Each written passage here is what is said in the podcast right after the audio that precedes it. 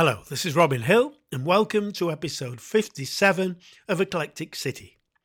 The music you've just heard was an excerpt from the Variazioni Concertanti opus one hundred thirty by the great Italian guitar virtuoso Mauro Giuliani, who was born in seventeen eighty-one.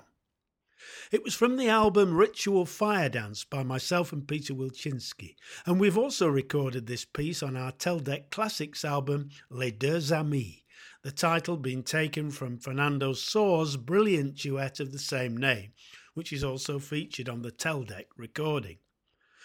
I remember that Peter and I always jokingly and very affectionately referred to this piece as The Friendly Ducks. Apparently Mauro Giuliani used to perform the Variazioni with his then fourteen-year-old daughter Emilia. She must have been quite a player, and she went on to compose many brilliant pieces for the guitar. There will be more of this piece at the end of the podcast.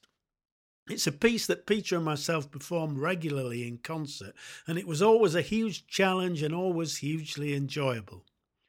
A very famous contemporary of Mauro Giuliani was another exceptional Italian musician, the incredible violin virtuoso Niccolò Paganini, who was born in Genoa in seventeen eighty-two. Paganini was also a fine guitarist. His first instrument, however, as a small child was the mandolin, and then, aged seven, the violin. His father was a very strict disciplinarian, and like Paco de Lucia, John Williams and Lang Lang, to name but a few, who came of course much later, he was forced to do many hours of practice every day. And like the aforementioned, this achieved spectacular results. But at what cost, one wonders. Paganini composed much music for solo guitar and a lot of chamber music which involved the guitar. His famous violin tour de force Moto Perpetuo had a guitar accompaniment, and Paganini also collaborated with Luigi Legnani, who also played the violin. Many of Paganini's violin and guitar duos feature the guitar in a very accompanying role, and I like to imagine that Luigi Legnani finally complained to Paganini about this, and in response, Paganini produced his Grand Sonata in A Major for guitar with violin accompaniment. I also like to imagine that Paganini, ever the showman, said to Luigi Legnani, "Let's switch instruments for this one. I'll play the guitar, you play the violin." And the hapless Legnani was ironically again relegated to the role of mere accompanist. I was recently in Nice, and I visited the house, number twenty-three, Rue de la Prefecture, where Paganini died. It's on a rather gloomy, narrow street of five-storey houses, which are now mostly shops. A plaque on the wall reads, "Niccolò Paganini died here on the twenty-seventh of May, eighteen forty. His magic notes still vibrate in the soft breeze of Nice."